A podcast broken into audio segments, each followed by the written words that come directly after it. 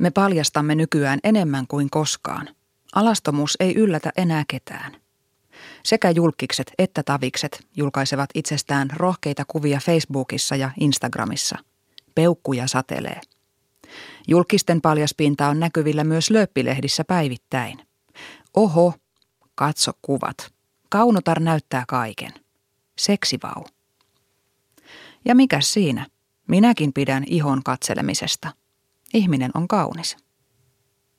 Me paljastamme myös kahden kesken. On täysin normaalia ja hyväksyttyä heittää vaatteet nurkkaan ventovieraan ihmisen edessä ja mennä sänkyyn. Sitä tapahtuu koko ajan. Eikä siinäkään ole mitään pahaa. Mutta mitä me riisumme, kun vaatteet on otettu pois? Mikä on intiimiä, kun alastomuus ja seksi ovat vain harmitonta viihdettä?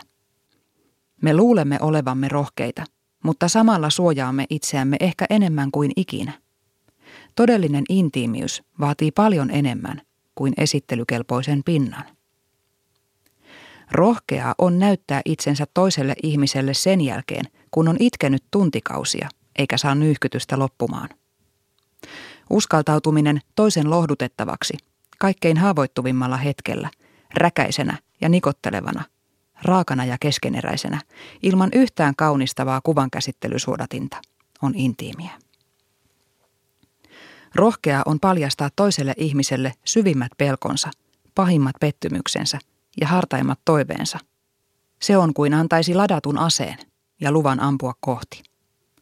Kertomalla kaikkein henkilökohtaisimmat ajatuksensa ja kokemuksensa antautuu kokonaan. Se on intiimiä. Rohkeaa on uskoa rakkauteen sen jälkeen, kun on joutunut pettymään. Takeita onnistumisesta ei tälläkään kertaa ole. On vain uskoa ja toivoa.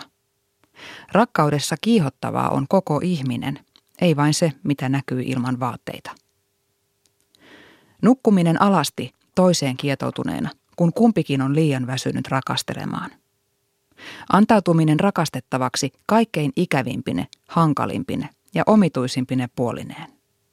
Toisen rakastaminen, haluamatta muuttaa tässä yhtään ainoaa piirrettä. Tulla itse hyväksytyksi sellaisena kuin on. Tämä kaikki on intiimiä. Mutta se vaatii rohkeutta. Kun vaatteet on otettu pois, alkaa todellinen riisuutuminen. Uskallatko sinä? Ja osaatko katsoa?